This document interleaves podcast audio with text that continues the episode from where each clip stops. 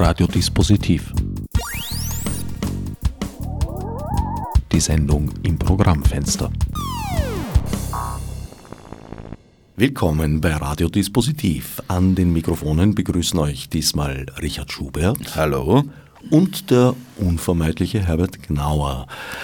Mein Sendungsgast ist auf die heutige Sendung leider nicht gut vorbereitet. Er hat das Buch, um das es gehen soll, zwar geschrieben, aber nicht gelesen und hat, äh, ja, du willst was sagen? Das ist immer das Problem, äh, man wird oft in den medialen äh, Zirkus mit ziemlicher Verspätung hineingeworfen dort, wo, die, wo man schon längst in anderen Projekten drinnen ist. Also die Eindrücke, die du vom Buch hast, sind sicher weitaus frischer als meine. Eigentlich sollte ich ja das Interview mit dir führen über das Buch. Aber wir werden einfach ein Gespräch führen. Wir werden uns gegenseitig fragen, würde ich vorschlagen. Ja. Richard Schubert hat ein Buch über Narzissmus und Konformität verfasst. Untertitel Selbstliebe als Illusion und Befreiung. Da ich das Buch maximal zur Hälfte verstanden habe, hatte ich eigentlich die leise Hoffnung, dass du mir und meinen Hörern und Hörerinnen jetzt den Rest erklären könntest. Tatsächlich, also deswegen schreibe ich eigentlich keine Bücher. Das Schöne ist bei, einem, bei der geschriebenen Sprache ist, dass man genug Zeit zur Reflexion darüber hat. Also ich bin jetzt nicht mein eigener Volkshochschul äh, äh, Propagator, der jetzt äh, meine, meine Punkte zu äh, operationablen, äh, Overhead-folienfähigen äh, Thesen zusammenfasst und so. Dazu ist mir dann das Gewebe des Textes zu wichtig. Das schon, aber auf der anderen Seite, und da ist sowohl in, in, in, dem, was du jetzt gerade über den Stil und Formal gemeint hast, als auch in den Inhalten schon eine, wie soll ich sagen, die Nähe zu deinem dir wahlverwandten Autor Karl Kraus nicht ganz zu verleugnen. Und wie dieser bist du schon auch ein Volksbildner. Ah ja, also ich, ich hoffe, also wenn du sagst, dass die Hälfte dessen, was ich schreibe, da unverständlich ist, dann bin ich als Volksbildner gescheitert. Mir, Aber, mir. Achso, ja. Na gut, äh, das ist wieder, da kommen wir wieder zu einem wichtigen Topos des Narzissmus, dass man sich selber zum eigenen Maßstab der allgemeinen Verständlichkeit macht. Also das, was man gerade selber versteht, das ist allgemein verständlich und was über das eigene Verständnis hinausgeht, das wird dann oft als zu abgehoben interpretiert. Was jetzt bei dir konkret nicht der Fall sein muss, aber. Ich denke gerade nach. Was ich auch beschreibe in meinem Buch. Ich sehe mich da eigentlich in der Mitte. Okay. Ja. Bin auf der anderen Seite äh, manchmal durchaus bemüht, sogar den Standpunkt des dümmsten anzunehmenden Hörers einzunehmen. Nein, das ist jetzt eitel, das stimmt nicht. Das gefällt mir, dass du das als eitel interpretierst, weil andere würden das als, als, als Ausbund ihrer eigenen Bescheidenheit darstellen. Das ist ja etwas, was in deinem Buch sehr oft vorkommt und was ich schon verstanden zu haben glaube, dass die Dinge sehr oft äh, ja, wie eine Medaille mindestens zwei Seiten haben und nur ein bisschen was dazwischen. Mhm. Ja, die, die Medaillenmetapher äh, suggeriert irgendwie, dass sie zwei Seiten hat. Drei. Aber stimmt, es gibt auch noch den Rand. Ja, das ist, hat natürlich noch alles viel, viel, viel mehr Seiten, aber. Den geriffelten Rand. Genau. Ich würde mal vorschlagen, äh, was, was darf ich dir erklären aus meinem Buch? Oder was kannst du mir aus meinem Buch erklären? Was kann ich dir aus deinem Buch erklären? Ui, da sitzen wir zwei Narzissten jetzt und unterhalten uns über ein Buch über Narzissmus und Konformität. Es geht eigentlich gar nicht so sehr um den Narzissmus selber, sondern um die Konformität. Der Narzissmus interessiert, das ist eigentlich eine der Schlusspointen des Buches, hauptsächlich, äh, welche Funktionalität er hat in Hinblick auf gesellschaftliche Konformität, auf Opportunismus, auf Mitmachen. Und da sind wir bei den zwei Seiten. Da gibt es eben wie bei sehr vielen, man könnte auch sagen dialektisch, gibt es mindestens zwei Herangehensweisen. Und beim Narzissmus ist das zum Beispiel eben, das, das eine ist die, die Selbstvergessenheit, das in ja. sich versunken sein, das Selbstgenügsamkeit, das ist auch ein ein wichtiger Begriff dabei. Das Außen ja. nicht brauchen, was sich wiederum mhm. sofort verzweigt, warum ja. man das Außen nicht ja. braucht. Und auf der anderen Seite aber genau das Gegenteil. Eine übertriebene, zu starke Abhängigkeit von der Redakt äh, Reaktion des Von der Redaktion, das war jetzt ein Berufslapsus. Ja, genau. Aber Message Control in der anderen Richtung. ja. Na, das ist eigentlich das, was mich immer am meisten äh, interessiert hat. Deswegen äh, dieser Topos des Narzissmus, der ist natürlich bei mir persönlich gehen wir mal ruhig durch, durchaus auch in meine persönliche Narzissmusbiografie hinein, entstanden während meiner Adoleszenz, wo ich mir natürlich immer hin und her gerissen war zwischen den Vorstellungen meiner eigenen Großartigkeit und gleichzeitig aber so einem fast puritanischen sich selber vergessen und einer Sache unterordnen. Da bin ich ein bisschen marxistisch auch beeinflusst gewesen und so weiter. Also die Vernichtung des bürgerlichen Selbst und, und seiner Anmaßungen und so weiter. Aber was mich da immer so interessiert hat, ist eben diese, diese Grundfrage, was ist jetzt Gottverdammt noch einmal ein Narzisst? Ist es ein Mensch, der so clean, also pathologisch abhängig ist von, von äußerer Bestätigung? Oder ist es jemand, der sich selbst so gut vorkommt, dass er gar keine Bestätigung mehr braucht? Und auf diese Frage, diese naive Frage, habe ich eigentlich nie wirklich, auch im ganzen Narzissmusdiskurs, eine befriedigende Antwort bekommen. Das, wenn man es ein bisschen äh, komplexer sieht, schließt sich das natürlich nicht aus. Also die Selbstgenügsamkeit des Narzissten, der, der, der so tut, als, als, als wäre er nicht angewiesen auf die Welt, äh, muss nicht in einem Widerspruch stehen zu dem Bedürfnis nach Gratifikation. Das heißt, äh, um das in die Sprache der sozialen Medien zu übersetzen, der, der Narzisst braucht die Likes, aber nicht die Liker. Aber diese Selbstgenügsamkeit kann natürlich auch eine, eine pathologische Maske sein, hinter der er sich versteckt. Also er baut sich quasi seinen, sein Größenselbst, das ist ein Begriff, der, den die Psychoanalytiker Kohut und Kernberg eingeführt haben in den Diskurs. Er baut sich so ein fiktives Größenselbst auf und, und äh, gestaltet, manipuliert seine Umwelt so weit, dass er nur das reinlässt, was ihm wirklich äh, bestätigt oder was sein Selbstbild, sein, sein, sein ideales Größenselbst äh, gratifiziert. Und da kann er durchaus auch äh, in dem Moment, wo er mit, mit, mit, mit Kritik oder mit, mit äh, Inputs konfrontiert ist, die ihn selbst in Frage stellen, kann er sich hinter einer großzügig wirkenden Selbstgenügsamkeit verstecken. Aber insgeheim rittert und, und giert er natürlich nach ständiger Bestätigung. Muss kein Widerspruch sein, wie gesagt. Aber sind diese zwei Quellen, sage ich mal, nicht sogar beide notwendig sozusagen, um, um äh, na, zumindest eine Ausgewogenheit erreichen zu können. Sozusagen die Münze braucht zwei Seiten, um das dazwischen überhaupt haben zu können, auf dem sie dann letztlich labil Aha. steht. Ja. Das eine ist diese völlig nach außen Gewendetheit, kann auch wieder verschiedene Gründe haben kommen wir vielleicht später dazu, vielleicht auch nicht, mal schauen. Und das andere ist, wenn man sich linear vorstellen will, was wahrscheinlich sehr, sehr vereinfacht ist, wie soll ich sagen, ein Zustand, der eigentlich in mönchischer Meditation angestrebt wird, nämlich diese völlige Selbstversunkenheit, ja in manchen äh, Zusammenhängen verbunden mit irgendeiner Form von, von Gottheit oder auch nicht. Ja. Grundsätzlich sollten wir jetzt einmal klären, sprechen wir jetzt überhaupt vom pathologischen Narzissmus oder sagen wir so von narzisstischen Potenzialen, die in uns allen drinnen sind, die quasi wie ein Myzel die gesamte Gesellschaft durchziehen. Wo ist die Grenze? Und das ist die große Frage, die selbst die, die Fachdiskurse nie äh, befriedigend beantworten konnten. Noch dazu muss man sagen, dass im Laufe von 100 Jahren Narzissmusdiskurs wir, wir glauben mal, ich meine, man, man, äh, vor allem die Psychologie oder die, also die empirische Psychologie und auch die, die Nachfolgewissenschaften der klassischen Psychoanalyse, wenn ich das so bezeichnen darf, die beziehen sich auf, auf international äh, ratifizierte äh, klinische Definitionen, die von diesen äh, Manuals äh, ausgegeben wurden. Nur auch innerhalb dieses Diskurses hat es immer wieder äh, Fragen gegeben oder, oder, zumindest, zumindest Anstalten gegeben, überhaupt den Narzissmus als, als pathologisches, diagnostisches äh, Ding zu kippen, weil eben das, was es sein soll, das, was es äh, einschränken soll, ist gar nicht so klar, es, es, hat nicht diese Wissenschaftlichkeit, die es vorgibt. Das ist überhaupt ein Grundproblem auch, glaube ich, der, der Wissenschaft von der Seele, dass man, dass man so viele Kriteriencluster, man kann Kriteriencluster finden und die werden dann irgendwann mal werden so substanzialisiert, dass man glaubt, dass es eine naturwissenschaftlich exakte äh, Darstellung des Seelenlebens ist. Vor allem, es gibt keine scharfen Grenzen. Nein. Also äh, äh, sagen wir mal, das dazwischen ist manchmal größer als die, die Seiten der Münze.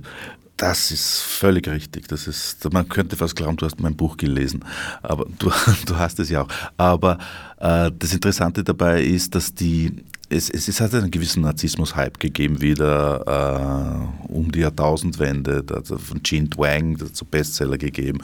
Und das, ist, das sickert natürlich dann in den medialen Diskurs ein. Alle Journalisten schreiben darüber und da wir ja in einer wirklich äh, absolut neoliberalen Gesellschaft leben, die, die ja im Grunde genommen narzisstische Eigenschaften einerseits verdammt, auf der anderen Seite als, als, als Grundkonstituenz der menschlichen Seele quasi fordert, um am, am Arbeitsmarkt, um in der Selbstdarstellungsarena äh, äh, überhaupt präsent sein zu können hat dieser ganze Diskurs auch ein bisschen was Heuchlerisches. Das Interessante, was ich noch sagen wollte, diese sogenannten wissenschaftlichen oder halbwissenschaftlichen oder wissenschaftsjournalistischen, das ist so eine Abstufung, das geht dann immer mehr dann in den Boulevard hinein. Wer ist ein Narzisst und so weiter, Donald Trump und, und im Zeitalter der Bankenkrise sind dann plötzlich die Manager entdeckt worden als durchgeknallte, koksende Narzissten, die nur egoistisch sind und so weiter.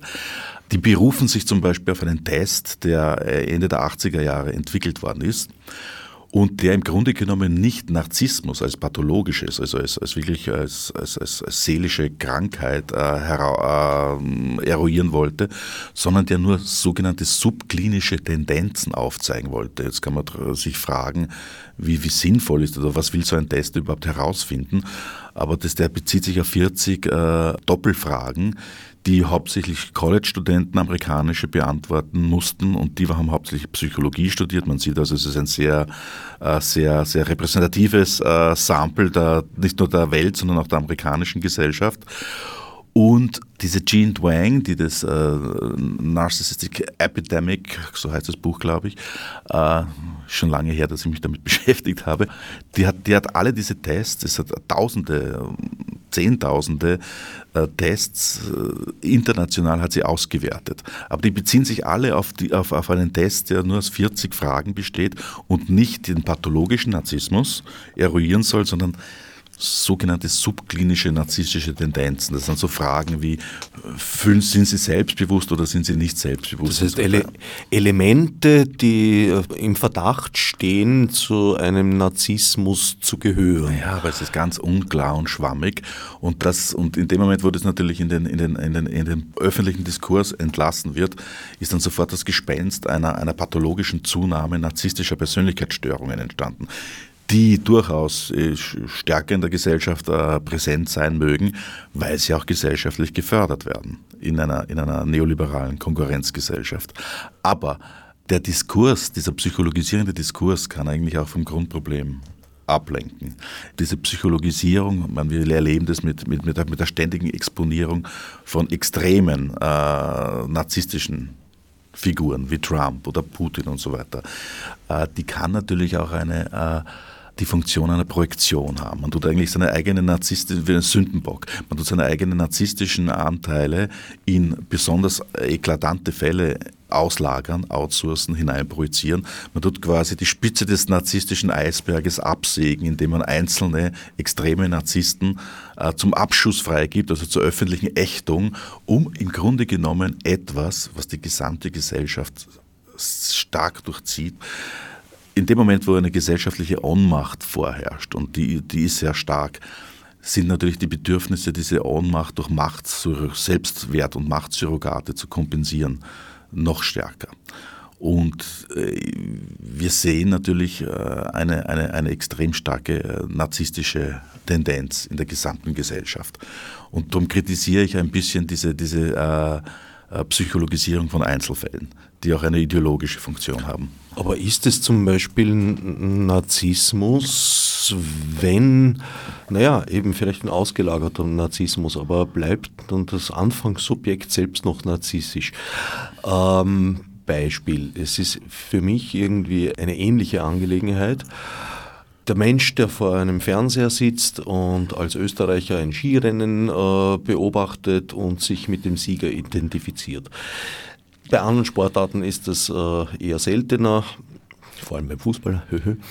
ähm, ist das Gruppennarzissmus, ähnlich, man kann sich mit dem ganzen Kollektiv identifizieren. Wie, wie, der politische Feind zum Beispiel, der jetzt sagt, naja, der Haider, das ist der unsere und der steht für uns und sagt das, was, was wir glauben, bis hin diese traurige Abwärtsleiter zu heute handelnden Figuren und möglicherweise vielleicht schon am Horizont irrlichternden, kommenden, handelnden Figuren, was ich letzteres nicht glauben oder hoffen möchte. Aber mal sehen. Das ist ein interessanter Punkt. Äh, wie gesagt, um, um aufzuzeigen, wie, wie problematisch unsere Vorstellungen von Narzissmus sind und wie äh, ihr versucht, narzisstischen Potenzen auch dort nachzuspüren, wo man sie am wenigsten vermutet.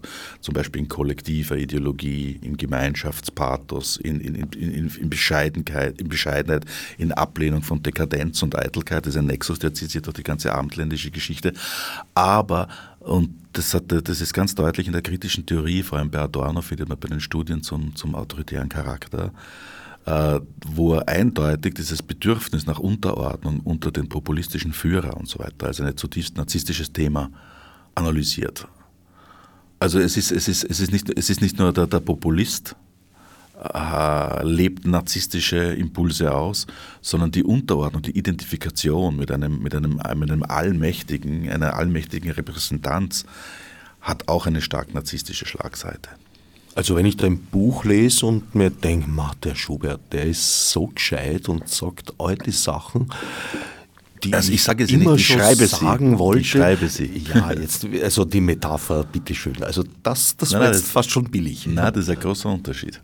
Okay, also der schreibt. Sagen könnte ich sie nie. Wieso? Du hast die ganzen letzten 16 Minuten das ist, das ist, das 53 ist, Sekunden. Bing. Das kann ich dir genau sagen. Das ist Phantomdenken. Das ist ein, ein, ein, ein wirres Aufgreifen von bereits gedachten Dingen, aber die erst in geschriebener Form äh, durch Reflexion geordnet werden. Darum ist es ein Unterschied. Die Dinge kann man am ehesten auf den Punkt bringen, wenn man Zeit hat zu denken und wenn man, das, wenn man den Gewaltakt einer, einer, einer, einer, schöpferischen Komposition hinter sich bringt. Darum auch diesen Unterschied zwischen Sagen und Schreiben, zwischen gesprochener Sprache und geschriebener.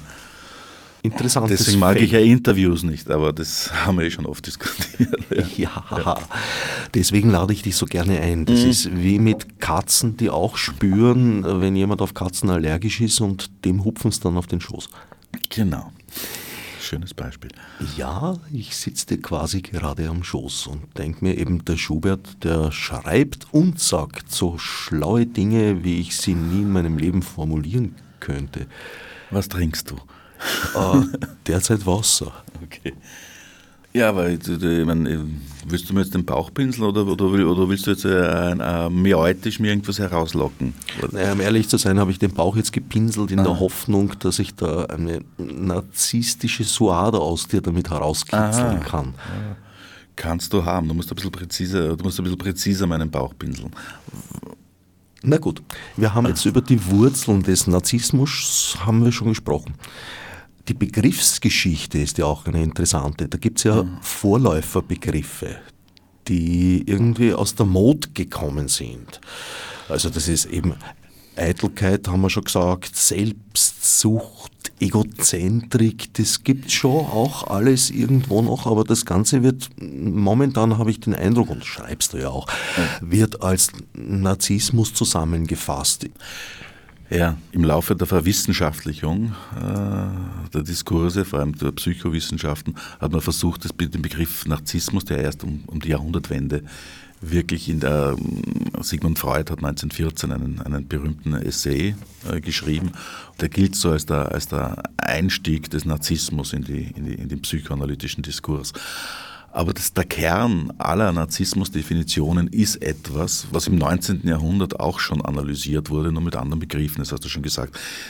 Das, das Interessante ist, da gibt es einen Streit zum Beispiel zwischen Christopher Lash, der ein berühmtes Buch geschrieben hat in den, in den späten 70er Jahren. Ja, an dem du dich ziemlich abarbeitest. Ein bisschen, ja. Weil das, das war. Das Lesch war, und wie heißt der zweite? Der Raphael Bonelli. Bonelli. Genau, das genau, sind deine zwei Antipoden. Ja, man braucht immer ein paar Kratzbäume. Aber da, da, da kritisiert zum Beispiel der Lesch, der sich als der bessere Psychoanalytiker darstellen will, den, den Erich Fromm, der eher eine populäre Vorstellung von Narzissmus propagiert hat, dass, er, dass es eine Trivialisierung der, der Psychoanalyse sei, dass es nicht wissenschaftlich sei, weil der Fromm äh, im Grunde genommen auf, auf, auf, auf die alten Vorstellungen von Selbstsucht, Selbstgefälligkeit, Eitelkeit und so weiter rekurriert.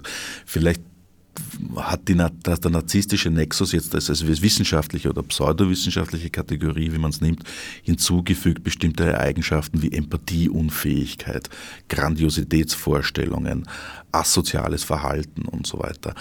Aber im Grunde genommen, äh, besonders im 19. Jahrhundert, wo das bürgerliche Ich, das Sentimentalische quasi äh, sich entwickelt und sich dadurch sehr stark auch von der Subjektvorstellung des 18. Jahrhunderts äh, abzeichnet. Das hat der Richard Sennett, glaube ich, sehr schön in seiner Genese analysiert.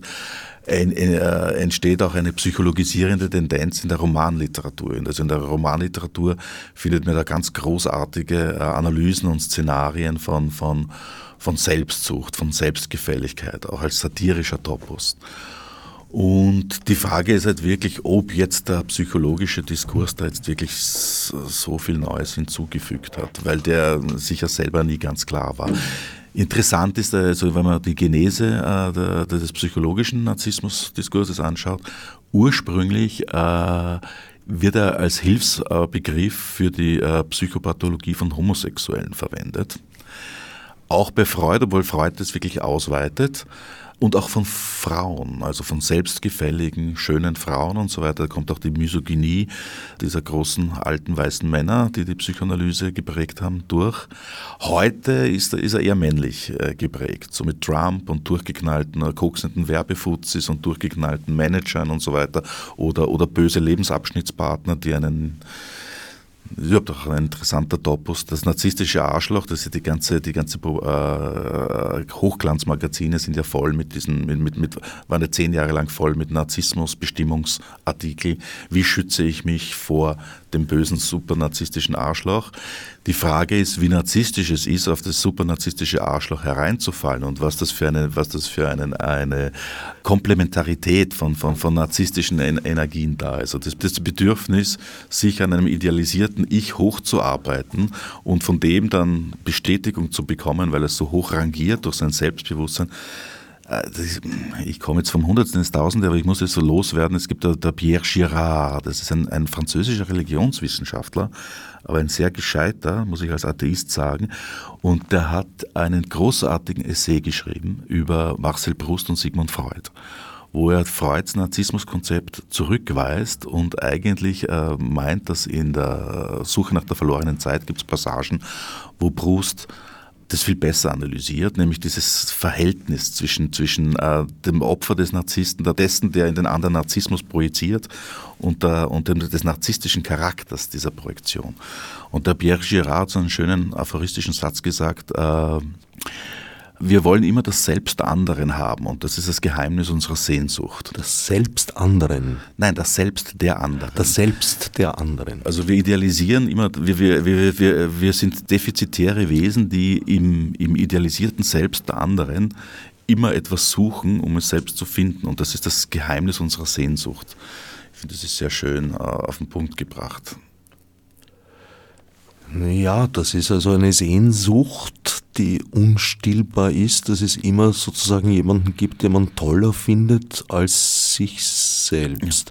Und mancher Narziss ist da vielleicht am Rand der Klippe angelangt und hat genau diese äh, Leitfigur des Lichts, der, der, nachzustreben ist, eben nicht mehr. Ja. In, in, der populären Vorstellung ist der Narzisst immer die, die Figur, die sich selbst überhebt, also in einer, in einer Vorstellung von Grandiosität lebt bis er wie Icarus, weil an der Sonne zu nahe kommt und ins Meer stürzt. Ich glaube, dass die Narzissten überhaupt nicht ins Meer stürzen, weil äh, die, die äh, in, in, in, den Chefetagen unserer Welt und in der, der, der, politischen Macht und der Wirtschaft kommen sie sehr gut durch mit ihren narzisstischen Energien. Also sie werden diese, diese, diese, diese schöne Vorstellung, dass jemand äh, bestraft wird oder dass jemand äh, therapiebedürftig ist oder dass, dass er eine moralische Einkehr hält, dadurch, dass er seine Fehler eingesteht, das ist, glaube ich, auch ein, ein, ein, ein ethisches Desiderat. In Wirklichkeit kommen die narzisstischen Arschlöcher ganz gut weg. Und das führt wieder zu, ein, zu interessanten Punkten. Äh, äh, in, in der Geschichte des Narzissmusdiskurses hat es auch eine große Änderung gegeben. Also die, die Psychoanalytiker, vor allem die das dann für die gesellschaftskritische Gesellschaftstheorie verwendet haben, wie Adorno, Fromm und so weiter, die gehen ja davon aus, dass der Narzisst an, in Anlehnung auch an die Freudsche Theorie in seiner Jugend zu wenig Liebe, zu wenig Zuneigung erfahren hat und deswegen eine künstliche Allmachtsblase äh, erfinden musste oder konstruieren musste, nämlich auch in, in, Rückgriff auf den sogenannten primären Narzissmus, also diese Frühphase des Kindes als Embryo oder in den ersten Lebenswochen, manche sagen in den ersten Lebensjahren, wo man so eine, eine, eine, eine, eine Grundgeborgenheit empfindet und auch eine gewisse Allmacht, bevor sich wirklich die Objektbeziehungen erst so richtig konstituieren das passt natürlich sehr gut ins, in, in, in, die, in, die, in die kritische Theorie hinein, dass der Narzisst der ist, der gesellschaftlich ohnmächtig ist, der zu wenig geliebt wurde und dass die Selbstüberhebung und dieses, diese Allmachtsfantasien Kompensationen der eigenen Ohnmacht, Ungeliebtheit, Gekränktheit sind. Die empirische Psychologie ab den 70er Jahren äh, geht den völlig anderen Weg und meint, na, der Narzisst ist im Grunde genommen empirisch, wenn man das genau untersucht, eher das verhätschelte, verwöhnte Müttersöhnchen und der leidet nicht unter der Gesellschaft, sondern ist sich seiner eigenen Grandiosität wirklich bewusst. Also das ist keine, also es gibt, ich glaube, es gibt einfach völlig unterschiedliche Typen, die dann unter eine Kategorie gepresst werden. Aber das ist dann, das ist wirklich der, der nach außen hin so wirkt, wie er innen ist. Also der nicht von Selbstzweifeln geplagt ist oder nicht eine, ein fragiles Ich die ganze Zeit durch, durch Likes, äh, sondern der fühlt sich wirklich authentisch überlegen und das ist halt wirklich so, das, wie es im Buche steht, das, äh, das super Arschloch. Und man geht davon aus, also seit der antiautoritären Erziehung und so weiter, dass da natürlich vor allem im Mittelstand oder im oberen Mittelstand oder auch in der, in der, in der, in der Upper Class bei amerikanischen Psychologiestudenten und Tinnen zum Beispiel, ja, dass das eher Menschen sind, die zu sehr äh, verhätschelt wurden. Und das sind jetzt wirklich zwei vollkommen konträre äh, Punkte. Und die Frage ist, ob das wirklich ein Widerspruch sein muss, weil Menschen, die zu viel Selbstwertgefühl quasi wie eine, wie eine federleichte Schultasche umgehängt bekommen haben, wenn die dann aufs Leben losgelassen werden, kommen sie natürlich darauf, dass das Leben keine, keine Waldorfschule ist, sondern geraten in Konflikt mit einer, mit einer problematischen, sie selbst in Frage und Zweifel stellenden Außenwelt. Der Unterschied ist, das unsichere Ich hat sich mühsam ein, ein größeren Ich aufbauen müssen, während das andere das quasi schon in die Wiege gelegt bekommen hat. Leiden an der Gesellschaft tun beide. Ja, und vor allem, also, wenn du jetzt sagst, das Leben ist keine Waldorfschule, also wenn ich meine eigene Schulzeit so passieren lasse, naja, das war insofern schon vielleicht eine bessere Vorbereitung auf die Welt in du hast aller... Street Credibility mitbekommen. Ähm, Kämpfen müssen. Ja, sicherlich. Es ja. war viel, naja, ja, vielleicht, vielleicht auch nicht, weil äh, ja, dann müssten wir jetzt über die Waldorfschulen sprechen. Da äh, habe ich schon auch meine Erfahrungen gemacht, damit nicht selber als Schüler. Aber gut, die Frage ist, ob, ob, ob, äh, ob es wirklich so, so sinnvoll ist, also wir kommen jetzt wieder in die Pädagogik, was eigentlich nicht so mein Thema ist, Kindern. Äh, doch, doch, ist es, weißt du noch nicht. Okay. Kindern wirklich die äh, von klein, von, von klein auf ihr, ihr, ihr, ihr Selbstwertgefühl künstlich zu füttern oder sie doch dann schon einer, einer gewisseren, härteren äh, Infragestellung ihrer Selbstverständlichkeiten auszusetzen. Das ist bleibt offen die Frage. Man möchte ja nicht konservative äh, pädagogische Konzepte propagieren. Also war schon wichtig, dass es diesen Turn gegeben hat zur antiautoritären Erziehung. Ja, jedes Ding hat halt zumindest zwei Seiten und ein bisschen was dazwischen. Mindestens, ja. Mindestens. Du hast vorher gesagt, dass die narzisstischen Arschlöcher beiderlei Geschlechts, äh, ergänze ich mal, im Allgemeinen gut wegkommen. Wahrscheinlich die männlichen derzeit ein bisschen mehr immer noch als nach wie vor, ja. die weiblichen nach wie vor. Ist das aber nicht auch jetzt dem Phänomen oder der ganz natürlichen Tatsache geschuldet, dass wir nur die Erfolgreichen sehen, während die Erfolglosen ja, unsichtbar bleiben. Und ich glaube schon, dass es da verdammt viele gibt, die ihren Narzissmus zwar ausprobieren, aber halt mhm. doch nicht auf die Straße bringen, aus welchen Gründen auch immer. Mhm.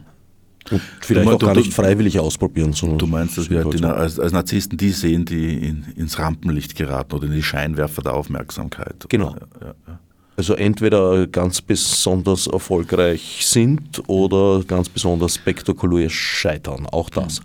hat ja manchmal eine gewisse Grandiosität. Mhm. Narzissmus und Kapitalismus und was hat der Mausklick damit zu tun? Du meinst dieses Kapitel über die sozialen Netzwerke. Die gesamten äh, sozialen Medien selektieren auf das Rollenspiel hin. Also du hast das Gefühl, dass das Eitel das Uneitel von heute ist. Also narzisstisch bist du eher, wenn du die kollektiven Bauchpinseleien dieser fiktiven Community, ich meine, es ist keine fiktive Community, wenn du die verweigerst. Wenn du in den sozialen Medien bist, sich den Gesetzen dieser Medien zu verweigern, gilt als eigenwillig.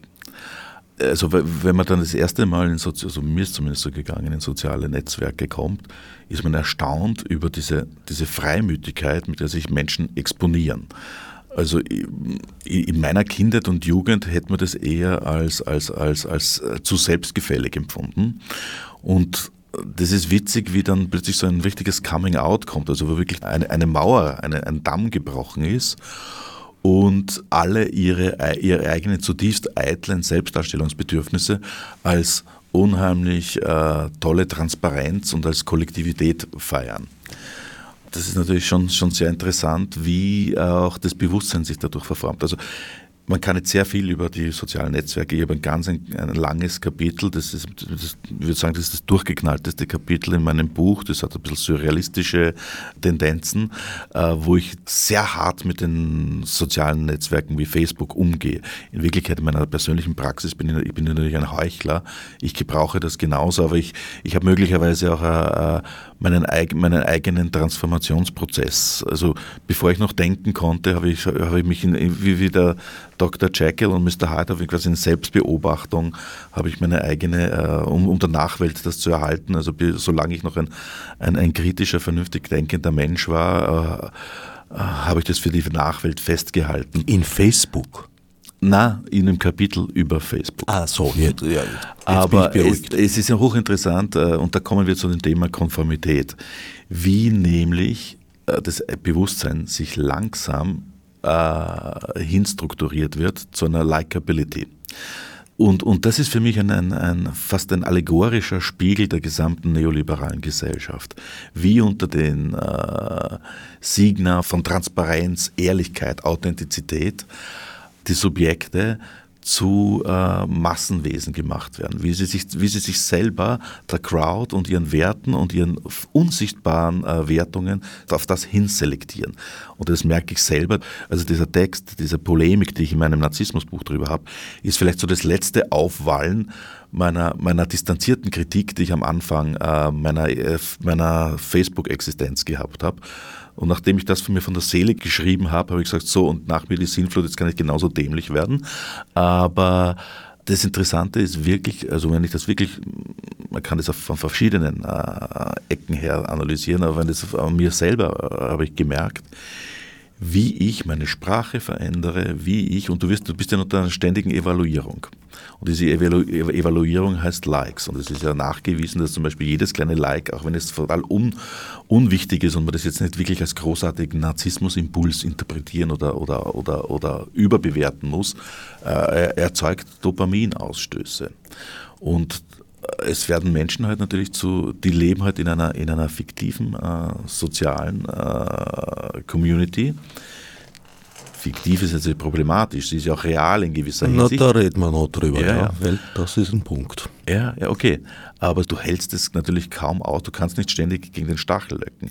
Zum Beispiel früher, früher haben Intellektuelle noch in, der, in einer Projektion einer, einer, eines Feedbacks gelebt, das sie nicht wirklich gehabt haben und waren dadurch möglicherweise autonomer. Die einz ihre einzigen Foren waren Zeitschriften, waren Diskussionsrunden, waren ihre unmittelbaren Bekannten und so weiter. Das heißt, sie haben sich noch einbilden können, dass die Sätze, die Syntax, die Gedanken, so wie sie sie fassen, äh, richtig sind. Jetzt bist du in einer, in einer unmittelbaren pseudodemokratischen Evaluierung und beginnst, du merkst, welche Sachen ankommen, welche nicht und du, du tust deinen ganzen Stil, deine ganze Selbstdarstellung auf Gefälligkeit hin. Da möchte ich insofern widersprechen, als ja. es diese permanente Evaluierung natürlich immer gab. Also im Leben in der Großstadt wurde das insofern ein bisschen nivelliert, als man äh, ja den Bekanntenkreis noch wechseln kann, was in kleineren Städten, Dörfern ja. am Land und so weiter schon Richtig, kaum mehr ich, möglich ist. Moment, ja, Moment. Aber mit diesem Wechsel des Bekanntenkreises beginnt das Spiel ja wieder von vorne und man ist genauso wieder unter einem Erfolgszwang oder auch nicht, dem Gegenteil davon, aber man wird permanent evaluiert. Es ist nur praktisch auf fast null wieder zurückgesetzt. Und genau das ist im Internet ja auch so. Große graduelle Unterschiede. Man kann die Identität sogar wechseln, man verwendet einen Avatar und ist für andere nicht erkennbar. Derselbe, eventuell sogar in derselben Community, aber beginnt beginnt doch wieder dieses Evaluationsspiel von vorn. Und das gab es immer. Also seit es Menschen gibt, gibt es im Tierreich wahrscheinlich auch schon, weil wie sonst äh, bilden sich die Hierarchien in den ja, Rudels. Ja, ja, ja, ja, ich meine, aber Zivilisation bedeutet natürlich auch eine, eine, eine Pluralität von, von, von Wahlmöglichkeiten und Selbstdarstellungsmöglichkeiten. Du hast vom Dorf gesprochen. Da gibt es äh, sicher sehr repressive Modi. Man kann nicht einfach äh, eine, eine, eine völlig neue Identität dort kreieren. Man ist irgendwie, äh, wenn man sozial überleben will, abhängig, die, die Codes, die dort vorherrschen, äh, zu antizipieren und mit denen zurechtzukommen. Deswegen sind viele Menschen immer wieder in die Stadt geflüchtet und es hat ja äh, durch die Moderne auch, auch äh, Glücksversprechungen gegeben in dem Sinne, dass man dieser Repression entkommt, dass man quasi seine eigene, seine eigene Identität angeblich selber basteln kann, was natürlich eine, eine Illusion ist. Aber ich sehe natürlich in den, in den sozialen Netzwerken, du kannst natürlich sagen, man kann auch, man kann auch sagen, äh, ja, wir haben immer schon äh, Gusto auf gutes Essen gehabt und trotzdem erklärt das nicht die Zunahme von bestimmten Zivilisationskrankheiten, die eindeutig durch Nahrungszunahme äh, stattgefunden haben. Man, man, kann sich immer darauf ausreden, dass es immer schon so war und dass Zeta und Mordio zu schreien ein Kulturpessimismus sei. Ich sehe aber doch einen riesengroßen äh, qualitativen Unterschied, wenn du andauernd unmittelbar einer äh, Kontrolle einer sozialen ausgeliefert bist und es gibt auch einen großen Unterschied, wie zum Beispiel so Talenteshows funktionieren und wie kulturindustriell Menschen auf bestimmte Repräsentationen, auf bestimmte Moden, auf bestimmte Darstellungsmodi hinselektiert werden. Ich glaube, dass das äh, öffentliche soziale Theater in, in, den Boulevards von Paris um 1890 trotzdem völlig anders funktioniert hat. Obwohl es natürlich dieses Spiel der Evaluierung und dieses, äh, den Werten entsprechen zu wollen, das, das hat es natürlich immer gegeben. Aber noch einmal, diese dauernde, unmittelbar, und ich spreche jetzt nicht nur von der, von der gesamten Mehrheit, sondern ich spreche auch von Kreisen, von sogenannten fortschrittlichen linken Kreisen und so weiter, gesellschaftlich engagierten Kreisen. Also von uns. Von uns.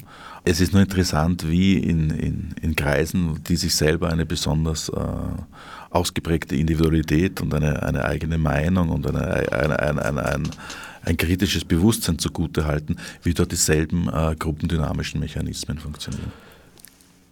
Da haben wir jetzt gesprochen von der unmittelbar erlebten Kontrolle, die zwischen Individuen herrscht, äh, unter die sich auch mancher Bot teils mischen mag.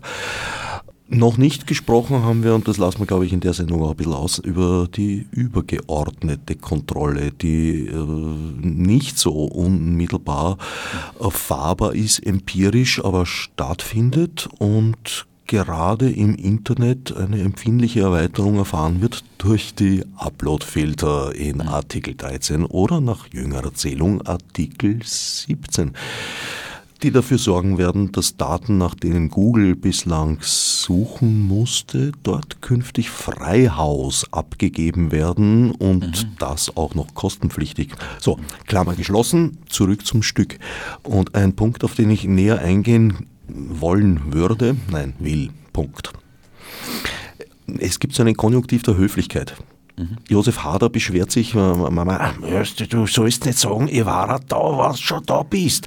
Naja, es ist ein Konjunktiv der Höflichkeit. Der heißt eigentlich in Hochdeutsch übersetzt, ich, wenn Sie äh, jetzt so weit wären, sich mir zuzuwenden, dann wäre ich. Höflichkeit ist immer ein, ein, Modus der Distanz. Ich glaube, wir kennen uns gut genug, dass du auf diese Verhöflichkeit verzichten kannst. Also du willst. Also, Alter, ich will wissen, okay, wie das jetzt ist mit real und fiktiv, mit den Social Media. Weil ja, es sind teils fiktiv fiktive Welten, in denen wir uns da bewegen. Manche Leute spielen Rollen, verwenden Avatare, wechseln ihre Personalität, ihr Geschlecht, alles Mögliche. Nur einhaken gegen Rollenspiel habe ich nichts. Ich bin ja äh, kein Verfechter einer Authentizitätsphilosophie. Das habe ich ja nicht behauptet. Mich interessiert, mich interessiert nur dann, wenn äh, Ehrlichkeit und Authentizität als Rolle inszeniert wird. Auch das kommt dazu. Ja. Ja. Aber auf der anderen Seite sind das natürlich ganz genauso reale Welten und auch das gab ja, es ja schon sie vorher. Sind, so, wir spielen ja alle, wissen wir spätestens seit Shakespeare, der hat das schon formuliert, wir spielen alle eine Rolle auf der Bühne des Lebens. Oder Irving Goffman, wir spielen alle Theater, der. Aber das ist der Shakespeare der Ältere. Der ist viel älter, ja. Aber wahrscheinlich findet man es schon bei Euripides irgendwo. Bei dem findest du alles. Gut. Du hast eingangs gesprochen vom Unterschied zwischen gesprochenem und geschriebenem Wort.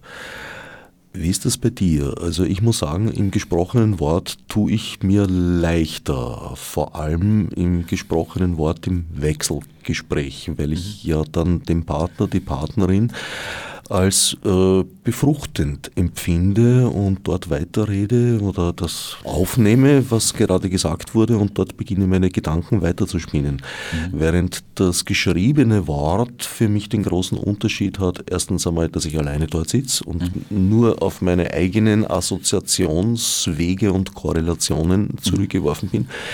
Und zweitens, dass man beim gesprochenen Wort natürlich einen größeren Spielraum hat, um zu sagen, ah, na gut, das war ja schnell hingesagt, tut mir leid, das war jetzt nicht so völlig durchdacht. Mhm. Das kann man beim Geschriebenen weniger. Ja, na, es hat beides seine Vor- und Nachteile. Also wenn es gut funktioniert, kann ein guter Flow entstehen in, einer, in, einer, in einem Gespräch, aber es gibt keine Garantie dafür. Aber wenn man etwas zu sagen hat und wenn man äh, eben Zusammenhänge, die vielleicht ein bisschen komplizierter sind und die einer, einer, einer gewissen Reflexion bedürfen, die man nicht so einfach und jederzeit einfach in einem Gespräch oder in einem Interview wie jetzt reproduzieren kann, dann hat es schon einen Sinn, dass man sich mit einem geschriebenen Text auseinandersetzt. Und du hast ja auch einen Dialog mit einem geschriebenen Text, in dem Sinne, dass du die, die Zeit nimmst, äh, ihn zu verstehen oder ihn zu durchdenken. Und das Problem ist in dem Moment, wo dann die Gesprächssituation institutionalisiert wird, zum Beispiel bei einem Interview oder bei einer Talkshow, das heißt, wo äh, das quasi in einem, in, einem, in einem, festen Rahmen ist, wo der Zuhörer oder die Zuhörerin jetzt unbedingt vom Schöpfer der geschriebenen Sprache äh, seine Punkte noch einmal referiert bekommen will.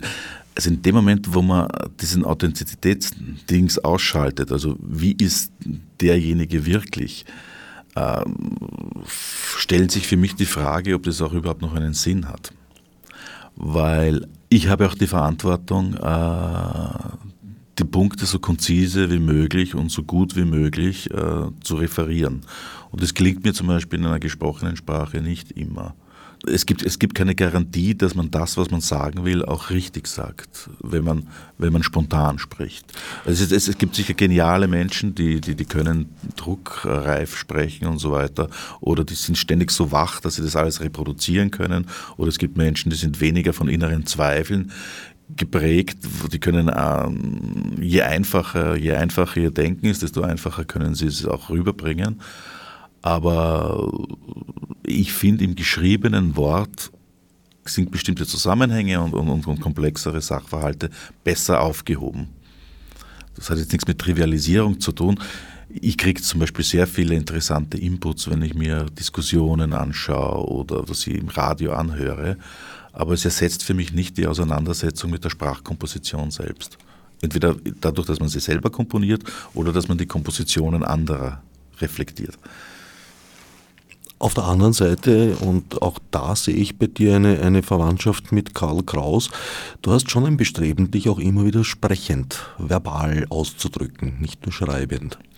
Mm, äh, das sind vor allem, wenn man geschriebene Texte vorliest die Ähnlichkeit zum, zum Grau, also lange bevor ich mich wirklich so intensiv mit Karl Kraus auseinandergesetzt habe, und das ist jetzt nicht so mein Säulenheiliger in dem Sinn, oder ich will ihm auch nicht nacheifern, das ist auch, wäre auch anmaßend, aber was, wo ich wirklich eine Ähnlichkeit sehe, ich glaube, dass ich zum Beispiel ein gewisses schauspielerisches Talent habe und das habe ich früher, zum Beispiel, ich, wenn ich Theaterstücke, ich habe szenische Lesungen gemacht und die interpretiert man, man liest sie nicht einfach vor, man interpretiert sie dann auch ein bisschen.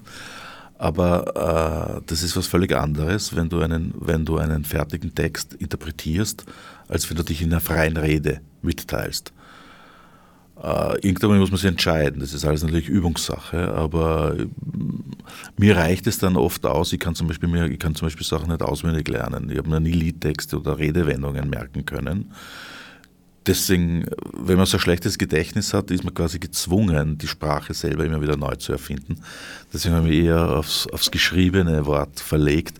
Aber die dann vorzulesen und zu interpretieren, das ist schon sehr interessant. Daraus entsteht wahrscheinlich der Eindruck, dass ich das Bedürfnis habe, auch zu reden. In Wirklichkeit habe ich kein großes Redebedürfnis, aber ich tue gerne fertige Texte, meine und die auch anderer, die mir gefallen, privat oder öffentlich vortragen. Naja, man kann mit dir auch ganz gut öffentlich reden, was wir jetzt die letzten 52 Minuten auch getan haben. Ja, da habe ich einen viel zu, zu eitle äh, Perfektionismus, einen viel zu hohen Anspruch an mich selber. Aber man kann jetzt die fragen, ist es der Anspruch an einen selber oder ist es auch der Anspruch an eine Sache? Weil wir mit unserem psychologisierenden Alltagsverstand würden dann eher äh, gleich wieder de, ein Eitelkeitsproblem diagnostizieren, aber dass jemand wirklich äh, äh, sich geniert, äh, die Sache nicht gut rübergebracht zu haben, jetzt vollkommen unabhängig von seiner persönlichen Befindlichkeit, äh, das würde heutzutage nicht mehr so viel gedacht werden, weil das ähm, nicht mehr so auf der Agenda ist, dass man auch für eine Sache oder für Prinzipien einsteht und die Verantwortung hat, die so gut wie möglich rüberzubringen. Da fällt mir jetzt wieder Karl Kraus ein Zitat ein, ein Paradoxon, das in deinem Buch vorkommt. Und das ist Karl Kraus zu einem anderen gerichtet. Ich rede über mich und meine damit die Sache. Sie reden über die Sache und meinen damit sich. Ja, das ist ein sehr großartiger Aphorismus. Und das ist auch ein interessantes Spannungsfeld, weil all diese Formen in eine Öffentlichkeit zu treten, egal ob es geschrieben, gesungen, gespielt äh, oder gesprochen ist, haben natürlich eins gemeinsam. Es gehört ein Impetus dazu, der sich aus nicht zuletzt auch eitlen und narzisstischen Quellen speisen muss, bis zu einem gewissen Grad. Was immer man darunter versteht. Daran zu glauben, dass man selber interessant genug ist und das, was man denkt, fühlt und so weiter, für andere Menschen interessant genug ist, um dem zuzuhören. Mhm. Und das ist im Internet vielleicht eine niedrigere Schwelle geworden, weil man spürt, die Reaktion nicht so, als wenn man auf einer Bühne steht. Man spürt sie auch nicht so wie ein Autor, dessen Buch nicht verkäuflich ist. Äh, man erlebt sie in Form von Likes. Und weil es Eintagsfliegen sind. Das heißt, sie, sie, sie, äh, sie sind sehr schnell wieder vergänglich, deswegen bemühen sich auch Menschen nicht mehr so in ihrem Ausdruck, weil sie wissen, dass sie ganz schnell etwas absondern müssen, wofür sie ganz schnell äh, Selbstwertimpulse zurückbekommen. Das hat den Nachteil, früher haben Leute für die, für die Ewigkeit, für die Welt geschrieben. Das kann man wieder jetzt als narzisstisch interpretieren, aber wir kommen ja nicht damit drauf, dass man fast eh alles als narzisstisch interpretieren Haben kann. Sie das? Also in der Kunst zum Beispiel nicht. Das bin ich mir hundertprozentig sicher, dass ein Mozart bei aller Selbsteinschätzung, die er hatte, nein, und er hat sich Auftragswerke, keine Frage. Er hat nicht damit, also er hat sich für den genialsten oder besten Komponisten seiner Zeit gehalten, gar keine Frage, war ich, ich kein sprech, angenehmer Zeitgenosse, aber er hat nicht damit gerechnet, 250 völlig, Jahre später noch das, gespielt das, zu werden. Da hast du völlig recht, obwohl natürlich viele, äh, insgeheim natürlich viele mit ihrem Überleben nach ihrem Tod äh, darauf geschielt oder, oder das zumindest erhofft. Ich spreche da wirklich auf, auf ein Konzept von Karl Kraus an, dessen, gesamt, dessen gesamte Kritik des, des Tagesjournalismus und, und, und, und, der, und der eitlen äh, gesellschaftlichen Diskurse und so weiter auch darauf hinausläuft, sich nicht dem jeweiligen äh, Geschmack der jeweiligen Mode anzupassen, sondern Überzeitliches zu schaffen. Etwas, Flaschenpost-Metapher, etwas, womit spätere Generationen auch was anfangen können. Also das nicht auf die unmittelbare Bestätigung, auf den unmittelbaren Erfolg und die unmittelbare Anerkennung zielt und schielt, sondern äh, anderen Werten verpflichtet ist. Darauf wollte ich ansprechen. Aber zum Beispiel Karl Kraus hat auch geschrieben, dass man beim, bei seinem eigenen Werk die, die, die Lust eines Narzissus empfinden sollte und dass man so eine Objektivität zum eigenen Werk entwickeln sollte, dass man eifersüchtig wird darauf. Das, da gibt es eine Passage. Damit gemeint ist, äh, diese ständige Frage, äh, weil du zuerst gesprochen hast von den narzisstischen Impulsen und Quellen, dieses Herumlavieren zwischen Selbstüberschätzung und Selbstunterschätzung.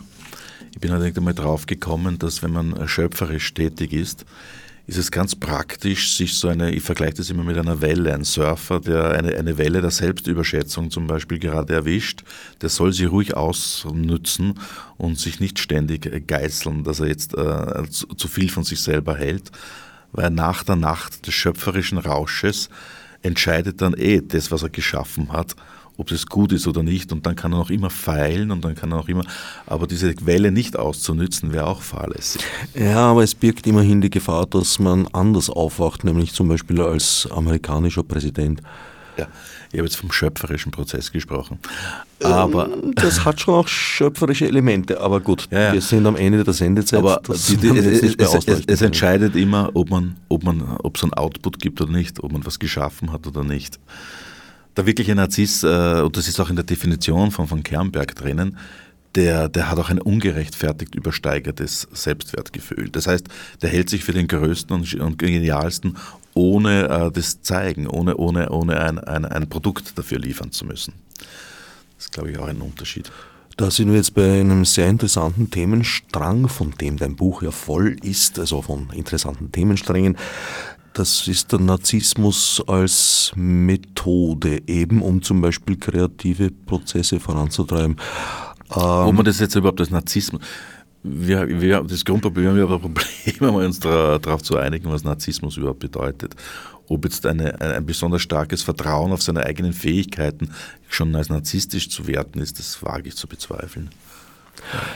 Dein Text ist stellenweise eine wetternde Polemik. Auch darin sehe ich eine Verwandtschaft zu Karl Kraus, du musst mir verzeihen. Aber oder Mark, wieso sagst du nie Mark Twain oder so? oder? Naja, der führt eine andere Klinge. Aber das ist eine eigene Sendung wert. Auf der anderen Seite oder eigentlich auf derselben Seite vielleicht sogar, oder vielleicht ist es auch das dazwischen, zwischen den Seiten, es ist auch ein sehr ermutigender Text. Und zwar Ermutigung zu deviantem Verhalten, sich nicht nach der Monorm zu richten und wohldosiert und überlegt, auch äh, um den Begriff da jetzt auch noch loszuwerden, die Political Correctness zu verletzen.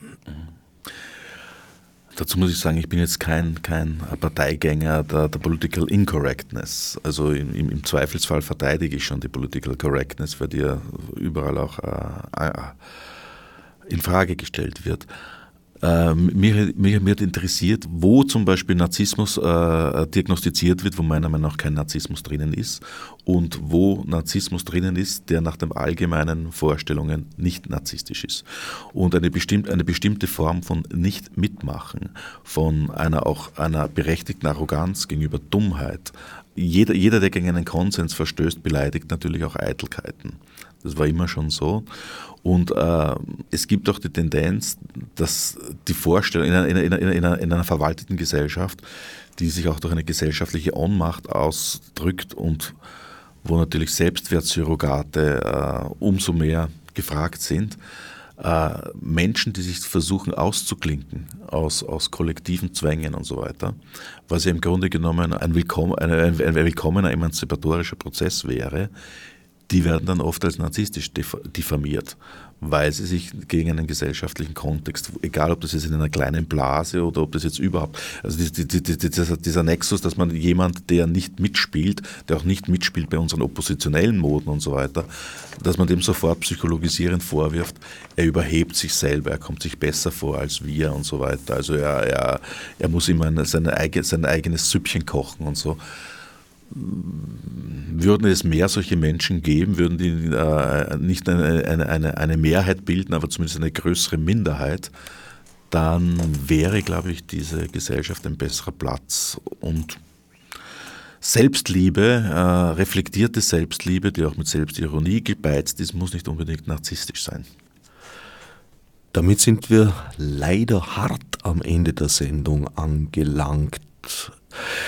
Narzissmus und Konformität, Selbstliebe als Illusion und Befreiung.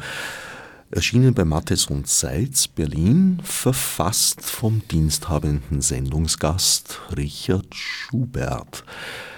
Ein äußerst anregendes Buch. Also äh, ich lese ja Richard Schubert gemeinhin mit einer Direktverbindung zu Wikipedia.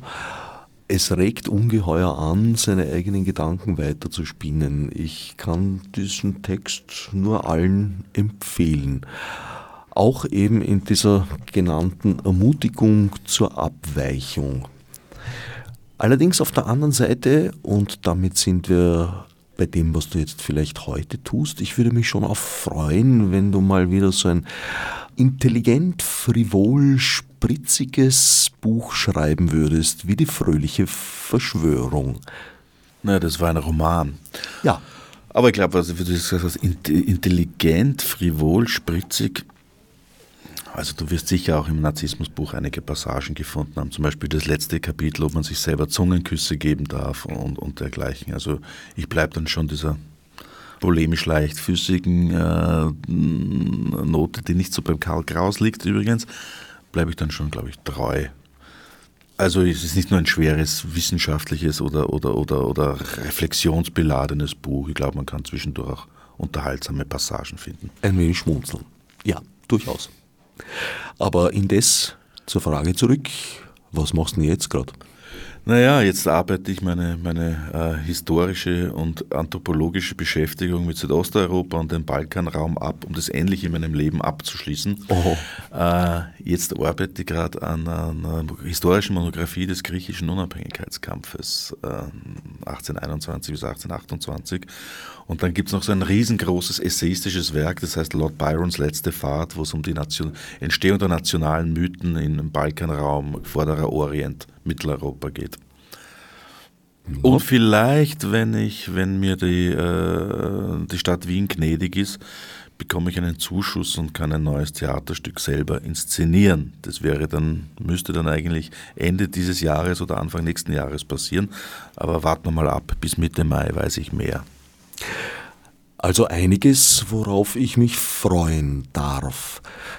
Als Sendungsgast danke ich Richard Schubert für den Besuch im Studio. Und danke für die Einladung. Als Zeremonienmeister verabschiedet sich Herbert Gnauer. Als Nef Margot mit Monesi. Fichte subsidiar.